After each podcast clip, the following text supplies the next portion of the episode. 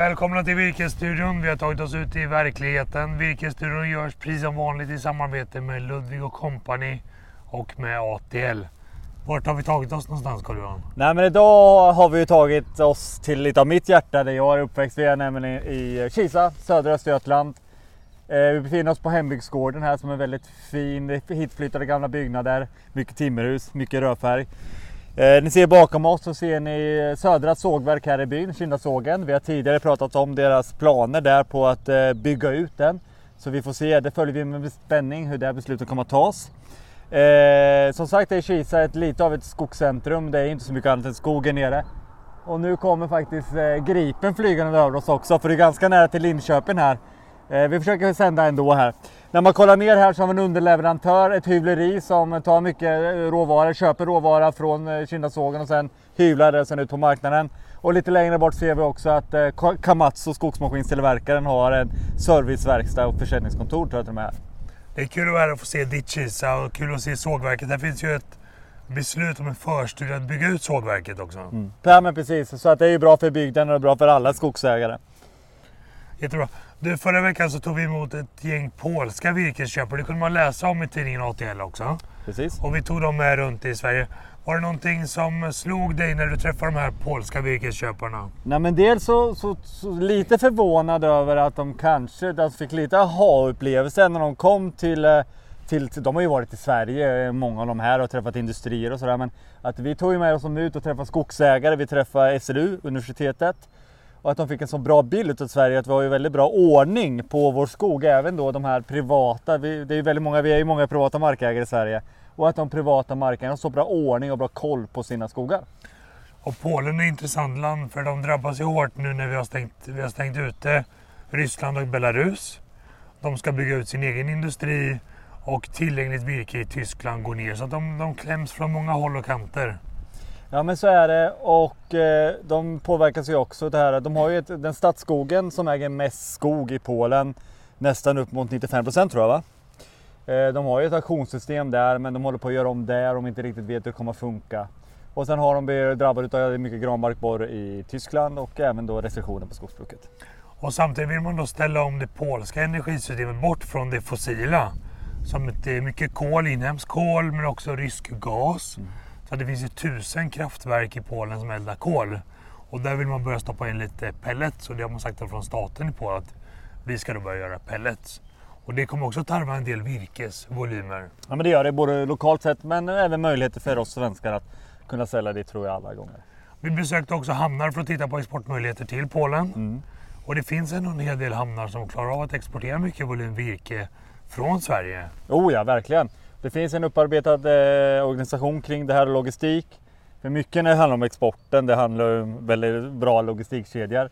Det finns mätstationer i hamnarna, både vad ska man säga, de digitaliserade med, eh, med kameror men även då vad ska man säga, lite mer klassiska sättet att mäta med, med, med mätsticka och sådär. Eh, många båtar som rullar ut och eh, i Sverige var det ju förra året var det ju en väldigt hög andel procent som gick på export. Eh, vi har siffror närmare 3 miljoner kubikmeter. Ja, det är imponerande siffror faktiskt. Det jag slogs av också var att det finns en väldig bredd i den polska skogsindustrin. Det var alltifrån mindre stolptillverkare, det är palltillverkare, det är skivtillverkare, pelletstillverkare, det är traders, det är mer vanliga sågverk och det, de har ett lite bredare spektrum av skogsindustriella aktörer tycker jag än vad Sverige har. Ja, det kan man nog tänka sig. Och sen om man ser på vissa av de här produkterna som görs eh, så ta mycket av stängselstolp till exempel som vi kan handla eh, ja, med både som affärer som Granngården eller Jula det är ju polstillverkad och det är klart att det kanske är så i framtiden och kanske redan är nu att, att den råvaran kommer från Sverige ner och bearbetas i Polen och sen tillbaka. Det var också en hyfsat stor efterfrågan på lärk och lite andra mer ovanliga träslag för oss här i Sverige. Ja, ja men jag tror att man har en annan tradition eftersom man har, det finns ju mer andra träslag i de här länderna än vad, vad vi har. Och det är klart också, vi var ju sådana aktörer här på det här, på det här som, som vi träffade den här veckan, att, som, eh, som till exempel att skeppa till, till Kina och de här olika trädslagen och då kanske inte handlar om, då är det inte bulkbåtar vi pratar om utan det är container, container man lastar och skickar. Men visst var det så att vi satte en del lärk i Sverige efter Gudrun så det kommer komma en del lärk kommande decennier? Ja men verkligen, så är det. Och det gallras ju redan eh, de här gudrunlärkplanteringarna. Väldigt bra tillväxt. Jag tittade på, på en plantering, jag var, plantering som när jag var i Småland för några veckor sedan som jag var med och anlade. Eh, och det är klart att efterfrågan är ju stor och mycket av det sågverk, Södra har ett sågverk i södra Sverige som, som sågar lärk. Och jag vet, jag har hört att det, det, ju, det går ju åt som smör egentligen då när det inte kommer någon sibirisk lärk heller åt i Sverige. Eller sibirisk lärk är ju en, vad säger man, sort av lärken då men oftast kommer den från Ryssland. Men vi fick också signaler om att det är ganska stor osäkerhet kring ekonomin och vart konjunkturen tar vägen, efterfrågan och sådär. Osäkerheten, men vi alla märker ju av det i vardagsekonomin, samhällsekonomin, lite inbromsning. Eller vi vet ju att försäljningssiffrorna går ner på allting, konsumtionen går ner. Så det är klart att det är kanske lite oroligt just nu på hela marknaden i alla, alla lägen. Och Polen, vi har haft en inflation på 11 procent i Sverige. De har haft en inflation på 18 procent. Så att de är ännu tuffare drabbade. Också räntehöjningar, efterfrågan, byggandet går ner. Så att även en del osäkerhet kring vart den tar vägen. Då. Mm. Någonting annat som du tar med dig från den polska delegationen? Nej, men jag tror ju framförallt så tror jag ju på att som vi brukar nästan lite tjata om att den lokala råvaran som växer i skogarna här runt omkring prissätts ju på den internationella marknaden. Men jag tycker det är fint. Vi står på en hembygdsgård, vi har den globala industrin bakom oss mm. som ska, och där säljs det på en världsmarknad. Ja. Och då ska också skogen prissättas på en världsmarknad. Exakt.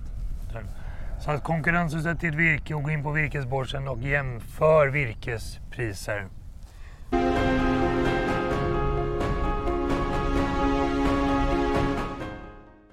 Men du Carl-Johan, det är ju inte bara här i Kisa som Södra investerar eller tänker att investera. Nej, det var väl i ATL jag läste nu i veckan att 700 miljoner trycker man in då i uh, bruket i Mönsterås då för att effektivisera det och så rusta det för framtiden här också. Så att uh, nu börjar man kanske använda de pengarna som man tjänat de här åren. Och det är kul att det investeras i den svenska skogsindustrin för den måste vara i världsklass om vi nu ska konkurrera på en världsmarknad också. Allt måste vara i världsklass. Det måste vara kvalitet i det vi gör och allt måste vara justerat in i minsta detalj för att vara med. Så goda nyheter för skogsägarna med en välinvesterad skogsindustri. Vi hoppas på fler investeringar och det är mycket investeringar som görs just nu. Ja det är det och det ser man ju på, eh, på många av de mindre sågverken. De bygger ut, men Ingarps sågverk som inte är så långt därifrån håller på med en ny linje.